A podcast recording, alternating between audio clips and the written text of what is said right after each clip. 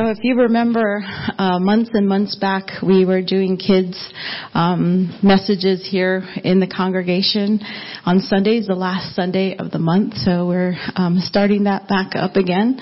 So today is our first um, Sunday um, back on track to um, giving the kids sermon um, here with the kiddos in front of you. So basically, we're doing in here what we would do in the classroom um, maybe toned down a little bit. Um, but I would love to um, invite our kiddos on up front, kind of like a story time um, theme that we're doing. So come on up and have a seat right up here. I love those old hymns. Just this weekend, we were, I was um, listening to the old tapes that my dad had given to me, cassette tapes uh, he bought me a cassette tape player because I don't have one. They're all at home. And I got to listen to like the Kingsmen. I don't know if you know the Kingsmen, the old gospel, and Elvis when he was doing gospel music, and a lot of that just hit back home to to you know my faith growing up as a kid because a lot of them were in Navajo, and that's where I learned a lot of um, the hymns is through my grandma. So um, kiddos, go ahead and have a seat. So I'm going to sit right here, hon. Okay. So you guys come and face me. Yep, green cow, sit right there. So we're going to go ahead and get started with our lesson. And what we do before our lesson is we always pray, right? So let's close our eyes and bow our heads. Heavenly Father, thank you for this day and for all these children. Uh, help us to have hearts that are soft to your word and to listen to the lesson today and let us learn something cool about you, Father, that we can take with us as we um, live out our little lives. In Jesus' name we pray. Amen. So I'm going to try to do this while holding the mic and all my papers. So last week, do you remember what we talked about?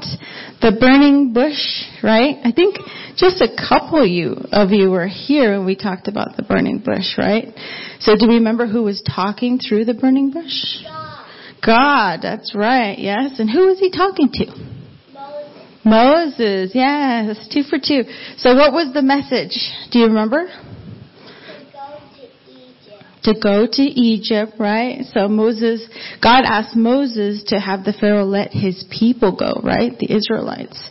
So today we're going to talk about that and what happened when Moses went to see the Pharaoh. All right, this is called the plagues of Egypt. So Moses Moses obeyed God and went to Pharaoh with the message God gave him. Let the Israelites go. But Pharaoh said no. Moses went to the water of the river and he touched it and instantly it turned to blood. No one could drink the water from the river.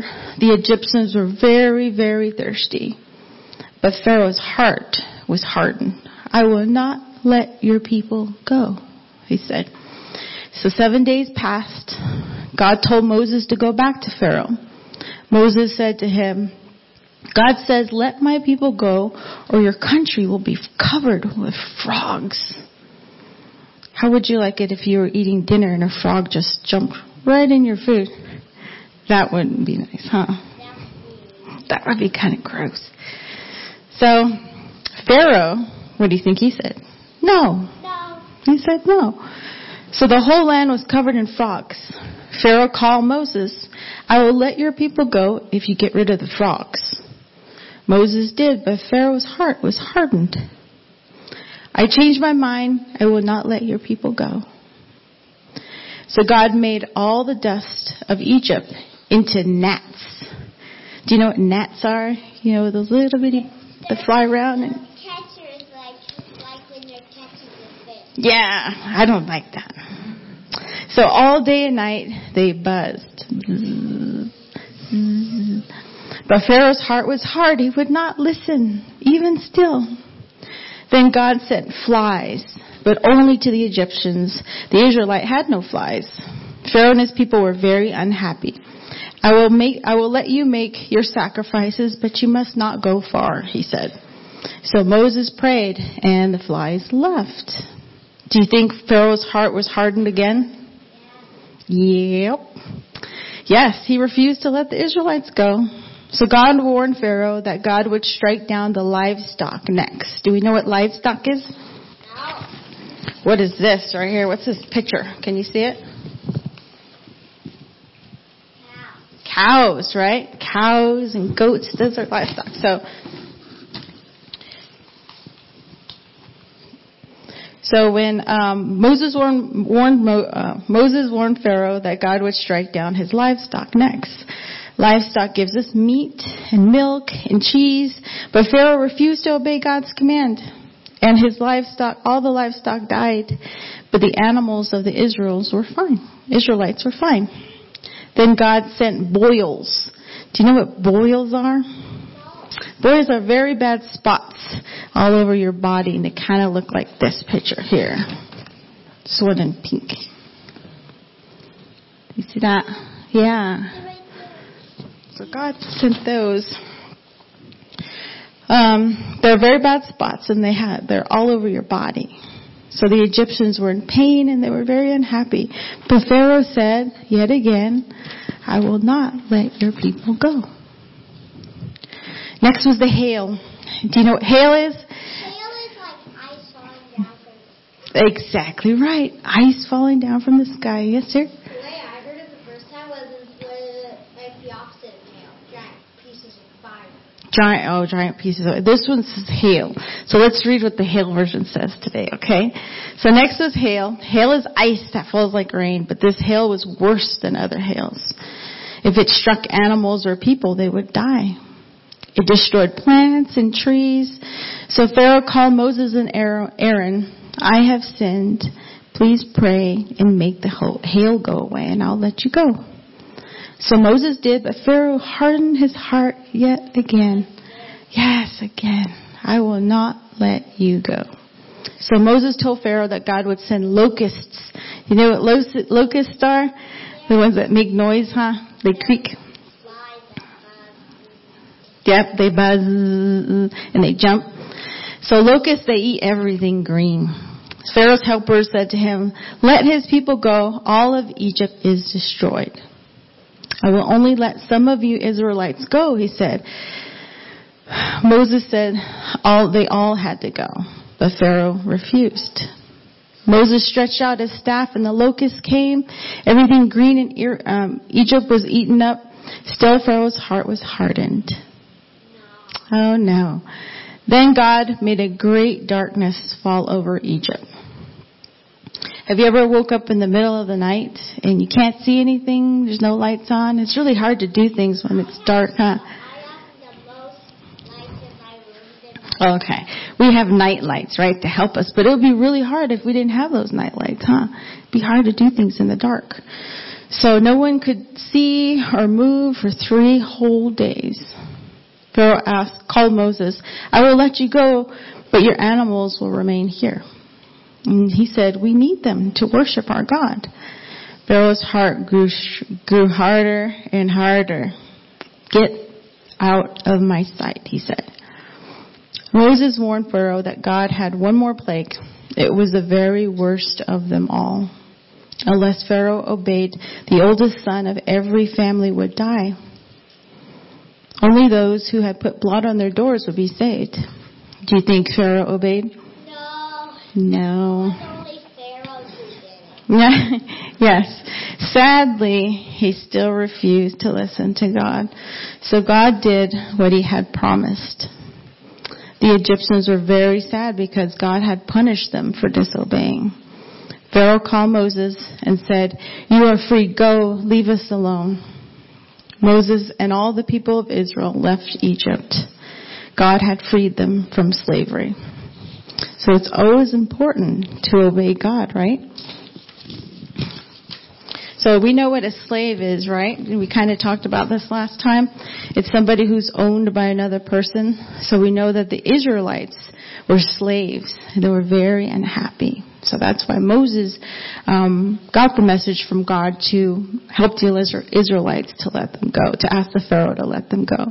So I'm going to give you this little object, okay? I'd like for you to pass it around. You can stay where you're at for right now.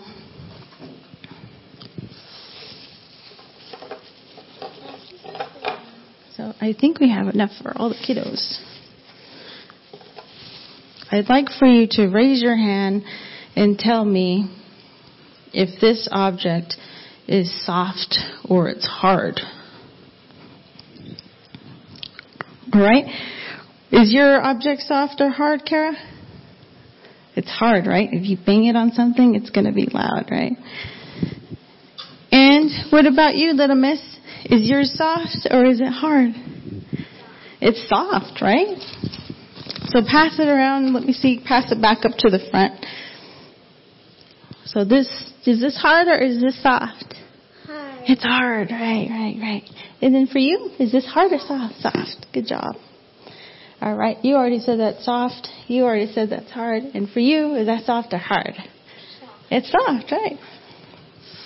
Okay. So if you want to come on over here to this water, I want to show you something.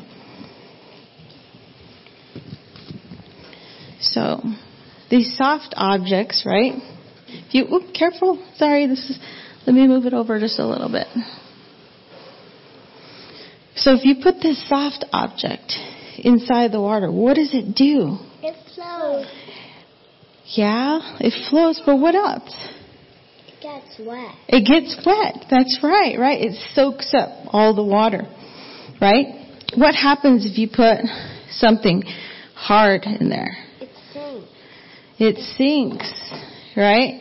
It goes to the bottom.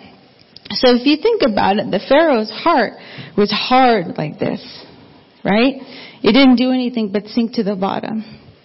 But if we have a heart like this that is soft, it can soak up the things of God, right?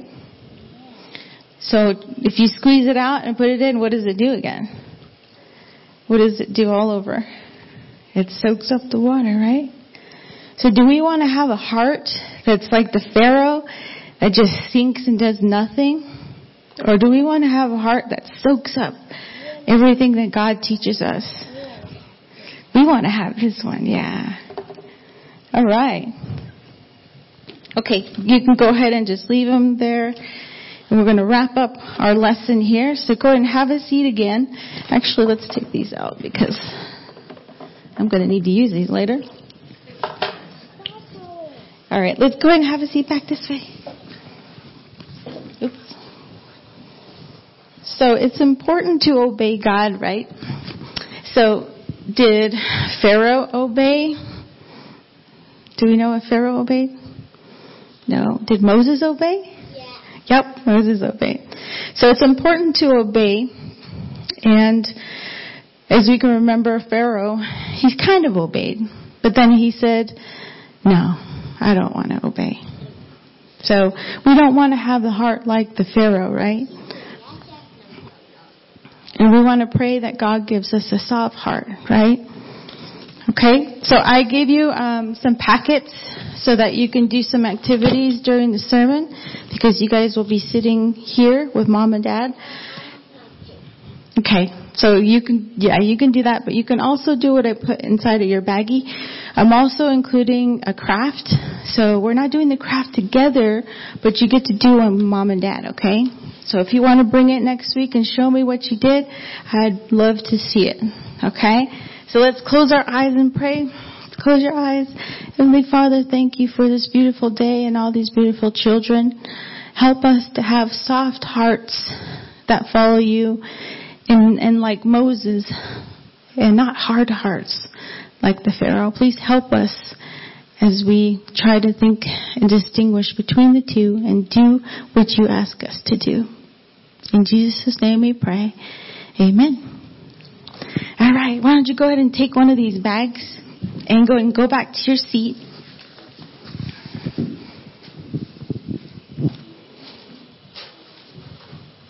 I think we have the scripture reading next.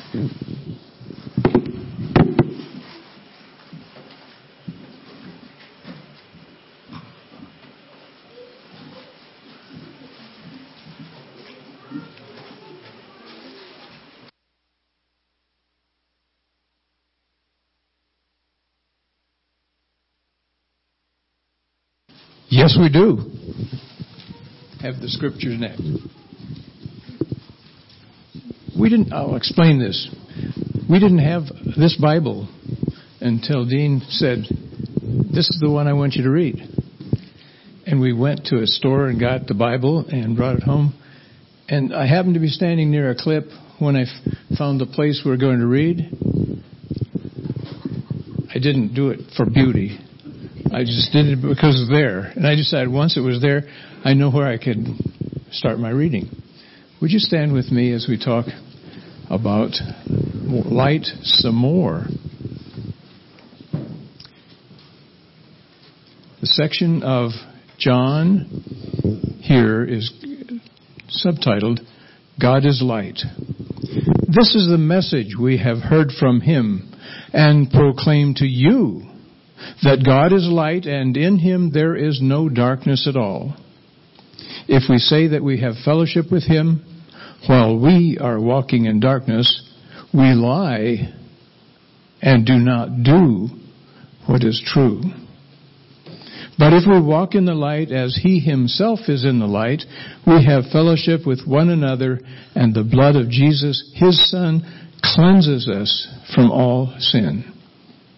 If we say that we have no sin, we deceive ourselves, and the truth is not in us. If we confess our sins, He who is truthful and just will forgive us our sins and cleanse us from all unrighteousness. If we say that we have not sinned, we make him a liar, and his word is not in us. We're moving to chapter 2, Christ our advocate. My little children, I am writing these things to you so that you may not sin.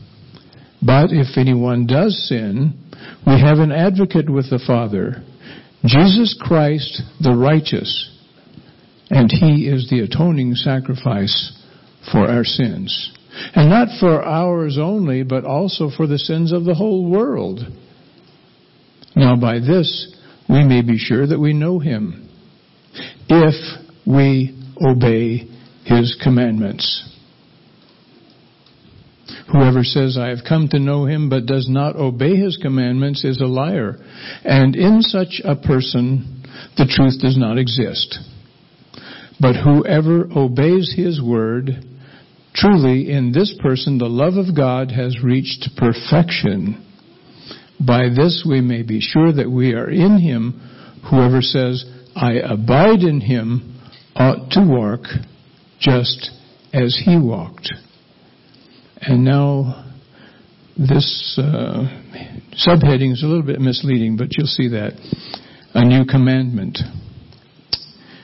Beloved, I am writing you no new commandment, but an old commandment that you have had from the beginning. The old commandment is the word that you have heard. Yet I am writing you a new commandment that is true in him and in you, because the darkness is passing away and the true light is already shining. Whoever says, I am in the light, while hating a brother or sister, is still in the darkness. Whoever loves a brother or sister lives in the light, and in such a person there is no cause for stumbling. But whoever hates another believer is in, the dark, is in the darkness, walks in the darkness, and does not know the way to go, because the darkness has brought on blindness. From the first book of John, the word of the Lord. Thank you.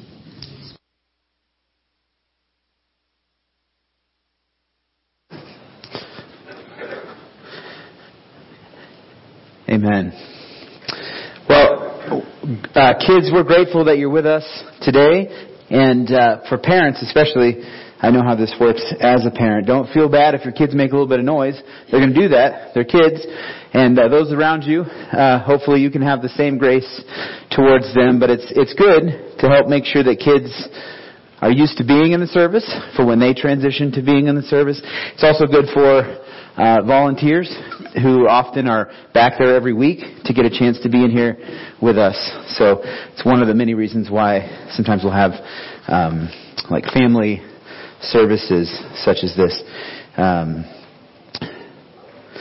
uh, with that though, with the children's sermon, I'm going to try to keep our message a little, a little condensed uh, today, so that you don't have too many sermons coming at you.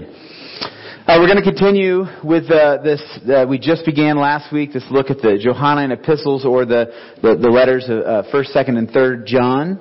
Uh, this week we move from uh, from introduction, if you remember last week, we mainly looked at just an introduction that, that John writes and, and kind of set the stage for what's happening and, and uh, uh, what are the issues, who's the audience, that sort of thing in, in these letters. Today we moved uh, directly from introduction to a thesis statement. So if you're a student out there, I'm amazed always, even master's level, graduate level people don't know how to write a basic five point uh, essay.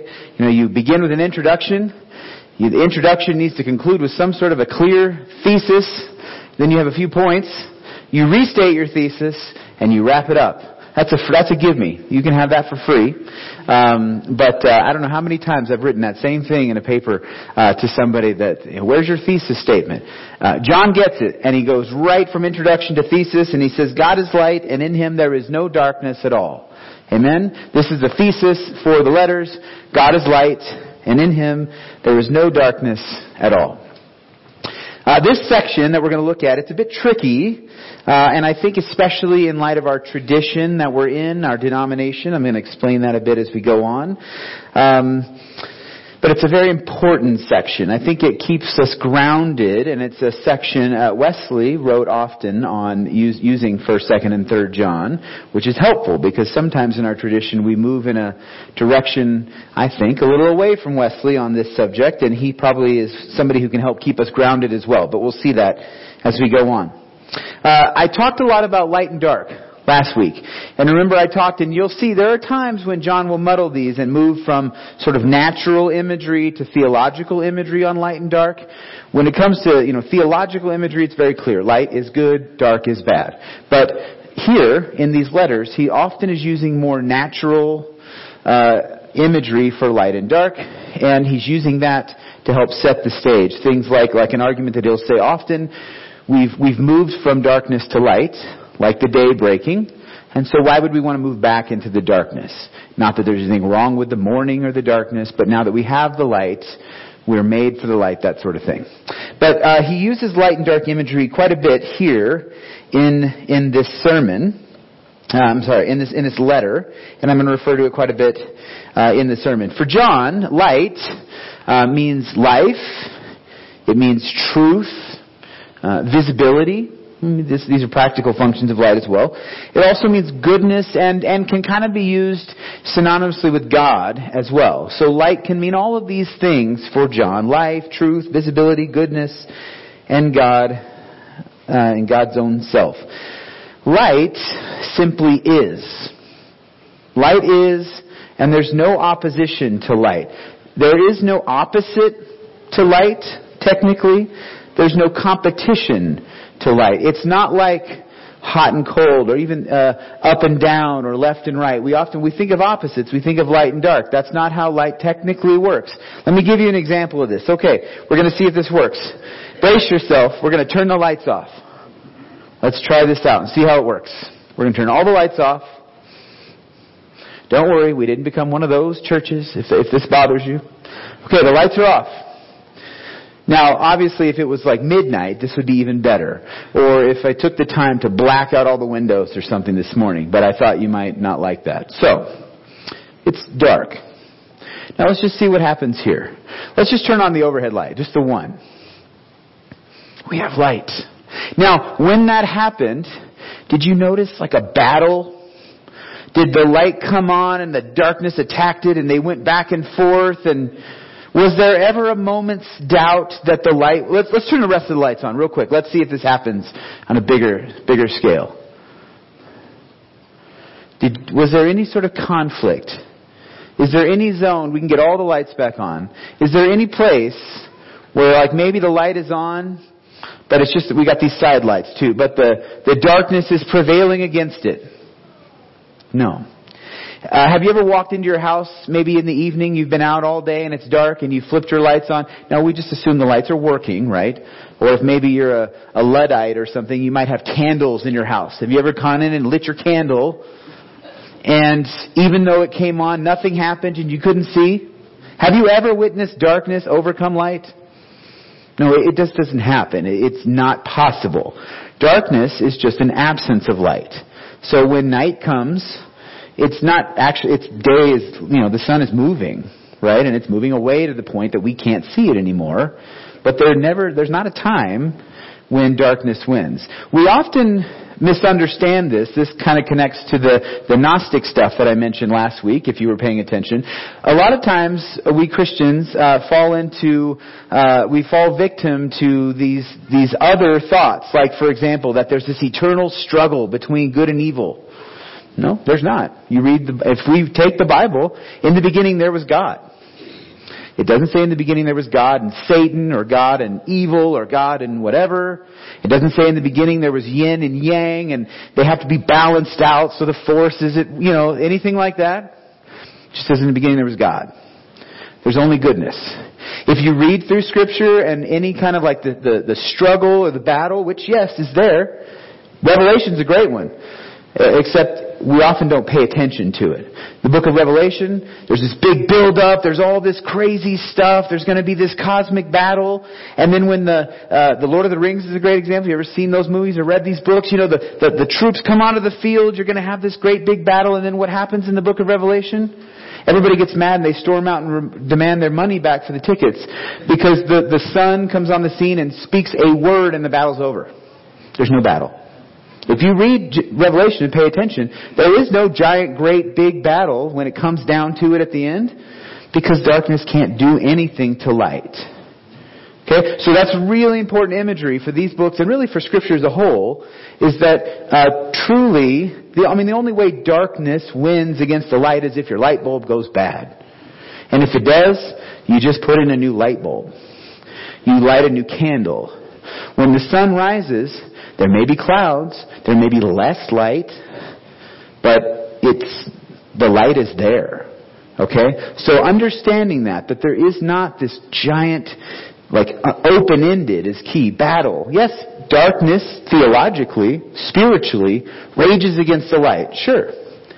But it has no chance of winning in the end because darkness can't overcome light. That's key imagery for John and really in, for several places in, in the New Testament as well. Okay? So if you want to have fun with that, try it at home, and I guarantee you'll come, come back with the same results if you think about that and try it out.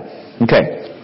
So with that imagery in mind, a couple other maybe more theological uh, terms that we could add to what light is and what it does for John. Uh, light reveals. You know, like if you can't see, you turn on a light so you can see. Uh, light cleanses. You ever seen those new fancy things you can put your phone into and like UV light supposedly takes all the germs off of your phone? Um, light purifies. And also light judges. These are some extra terms that you might add on. That being in the light, for example, like if you're doing something that you don't want anybody to see, well, if all of a sudden all the lights are turned on, everybody sees it. It, you're being judged, right? You're being revealed. These are other other things that come with light. So, so uh, John starts off this way: God is light, and in light there is no darkness. Period. Amen. Okay. We saw how light works. Light is total. Oh, let's not go there yet. No, we're not quite. You're not getting out of here just yet. Okay. Yeah, we can just go back to the main main screen. Okay, so real quick, I'm going to move through the next few verses uh, because he just kind of logically states some points, kind of like in an essay. So if you look at verse six in First John, uh, basically John says here, since light and dark can't coexist, we're deceiving ourselves if we're acting like we can coexist in the light and the dark. That if we say we're in the light, but we're walking or, you know, acting in the dark, doing dark things, right? You can understand that. Then we're deceiving ourselves. We're guilty of self-deception, which is, I think, one of the fundamental aspects of sin is self-deception. We deceive ourselves. If we say that we're in the light, but we're doing things of darkness, then we are untrue. or deceitful. In verse 7, he says, But if we're in the light, then we're being cleansed by the light. We're being cleansed from all sin, he says, along with others who are in the light. So if we pretend like we're in both, you can't be in the both because that's just not how it works. So if you're trying to be in both, really you're in darkness. But if you are in light, and you're walking according to the light, which is just a way of saying if you're acting according to the light, if you're doing, you know, good, if you're trying to obey God, then John says we are being cleansed of all sin. Then he kind of repeats himself in verse 8. He says, But if we claim to be without sin, then we're guilty of self-deception, and therefore the light isn't in us. If you've been around our tradition long, then you might understand kind of what I was saying a minute ago. But, verse 9, if we confess our sins, confession is actually really key. You know, for Wesley, he wanted uh, Christians part. Confession was a, a routine, daily part of life. Uh, it was something. It's actually built into the um, Eucharistic or or, or communion liturgy in many churches in the Wesleyan Church. That the idea that you would confess sin before you come to the table.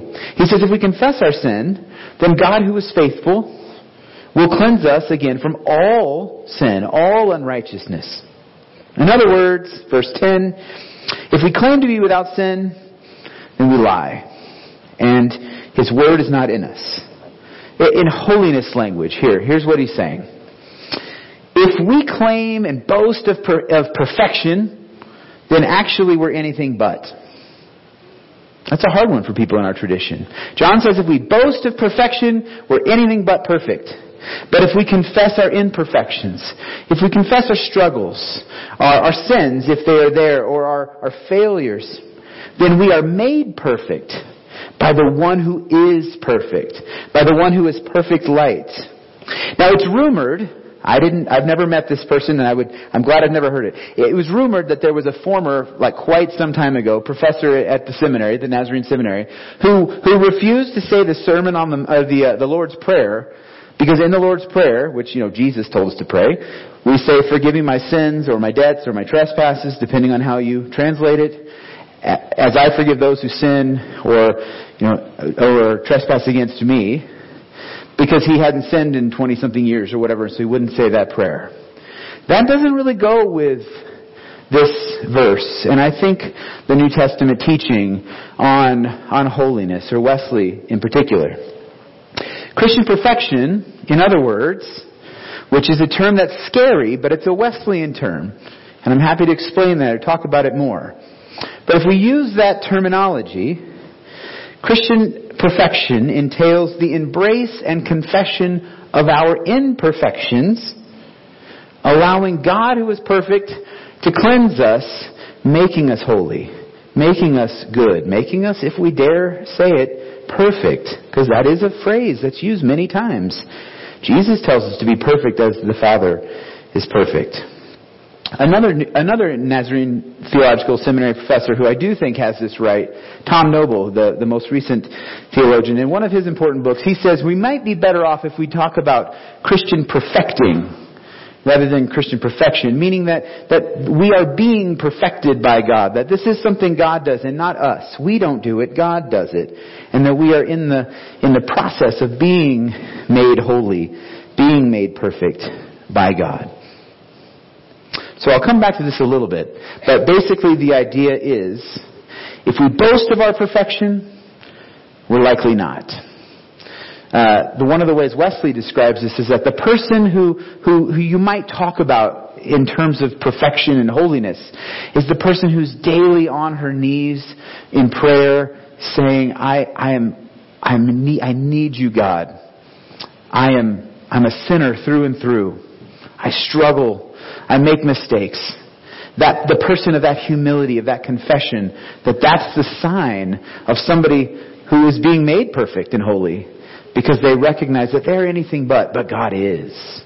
So perfection, holiness is not something we do, but something God does. That's a common refrain in this, in these letters that I think is important. So then he goes on, uh, as we transition to chapter 2, uh, and here, uh, my, my little children, I'm writing you to these things so that you may not sin. But if anyone does sin, Know that you have an advocate before the Father, Jesus Christ, the righteous one, and that He is an atoning sacrifice for our sins, pleading with the Father, not only for us, but for all who, who basically would allow Him to do so. We have a perfect advocate, a lawyer language, standing before the judge in our place, arguing our case, defending us. And then he says, so, so what evidence will we see of this? That like this is happening in our life, that, that we are being made righteous, that, that this is having any effect, that we are in the light, right? What, what evidence will we see of this? Well, he says if we walk in the light, we will obey his commandments. We will live as he told us. Otherwise, he uses this, he says this a lot, otherwise we're liars. So we'll either try to walk and follow him, we'll try to imitate Christ. Great old book, The Imitation of Christ by Thomas à Kempis. It's a great spiritual classic. I Couldn't recommend more. It's a great holiness text. To imitate Christ. Uh, in verse 6 of chapter 2, he says this Whoever says, I abide in him, ought to walk just as he walked. And he ends in this way. This is, and it's kind of confusing. He says, this isn't new. It just seems new because it's only comprehensible or, or understandable in Jesus. Light has dawned. It's fast approaching. Darkness, the darkness that we knew before cannot remain because that's just how light and dark work. The darkness can't remain where light is. And now we have to either choose to walk in the light or to retreat into the darkness. If you're honest, he, he's suggesting the light, the darkness, the old ways, whatever, often feels a bit more comfortable, more familiar. But he says it's actually blinding us. In John's imagery, the darkness blinds us, not the light. Like you get so used to seeing in the dark that you can't handle the light. It's good imagery we see in C.S. Lewis as well. Uh, the darkness blinds us, not the light. And if you stay in the darkness too long, you won't be able to see, he suggests. So what will it be? Will we live in the light? And if we live in the light, will we walk according to the light? Will we live according to the light? Will we, will we live good and virtuous, Christ-like lives? or we will retreat into the darkness. So now you can put those takeaways up. So three simple points to this section. Darkness and light are not able to coexist. It's just fact. Where there's light, there can be no darkness. Darkness never wins a battle against light. The second, for John, claiming perfection does not equal perfection. That's a big thing in our tradition, but it always worries me when people say something like, I'm, you know, I've never sinned in 27 years, or I was made sinless and pure in 1956. That's between you and your Maker. But that's not exactly the way it's talked about here. Instead, John suggests that confessing our sins, or our struggles, or our omissions, or our, our, our failures, that this opens us up. It creates an open posture in us that the perfect God fills with perfect holy love. So we become ever more holy and good and perfect. And number three, uh, if we dwell in the light, then we will walk in the light, right? We will act in the light. We'll, we'll be Christ-like. People will wonder, why, why does he forgive people? Why is she so nice when she doesn't need to be? Or that kind of thing, right? Our actions just look sort of different they stand out. They stand out because it's like being a candle in darkness. Okay? In conclusion, I want to stress to you, especially those who have been in the Church of the Nazarene for some time, that um, we are in a denomination or a tradition that has made much of this language, this holiness, perfection. We, we believe that these are, are not idle words or, or impossibilities that we're just to strive for but will never achieve. We've often fallen into the trap of thinking that holiness or perfection is, is something that I do or we do or something that we earn or achieve. Even, uh, and especially it's often like through what we don't do. Right? Like we boast about all the things we don't do. And that's making us holy or perfect or whatever. But in fact, though, holiness or perfection, it's about dwelling in the purifying light and life of our Lord Christ. We cannot be in the light without confession. Confession is key to discipleship. If we are in the light, we confess our sins and our failures. John tells us that God cleanses us of all sin, and then we are made perfect. It's subtle, but what he's saying I think is clear. We become light and life as we dwell in his light and his life. We become perfect as we dwell in his perfection. We become holy as we, as we rest in and lean into his holiness. Light rids us of darkness. This is what perfection and holiness are all about. This is what John's writing about. And I think it's just as important for us today. So what will it be? Church, that's what he's saying, and so it's a question for you. What will it be? Light and life have come, and they are still coming.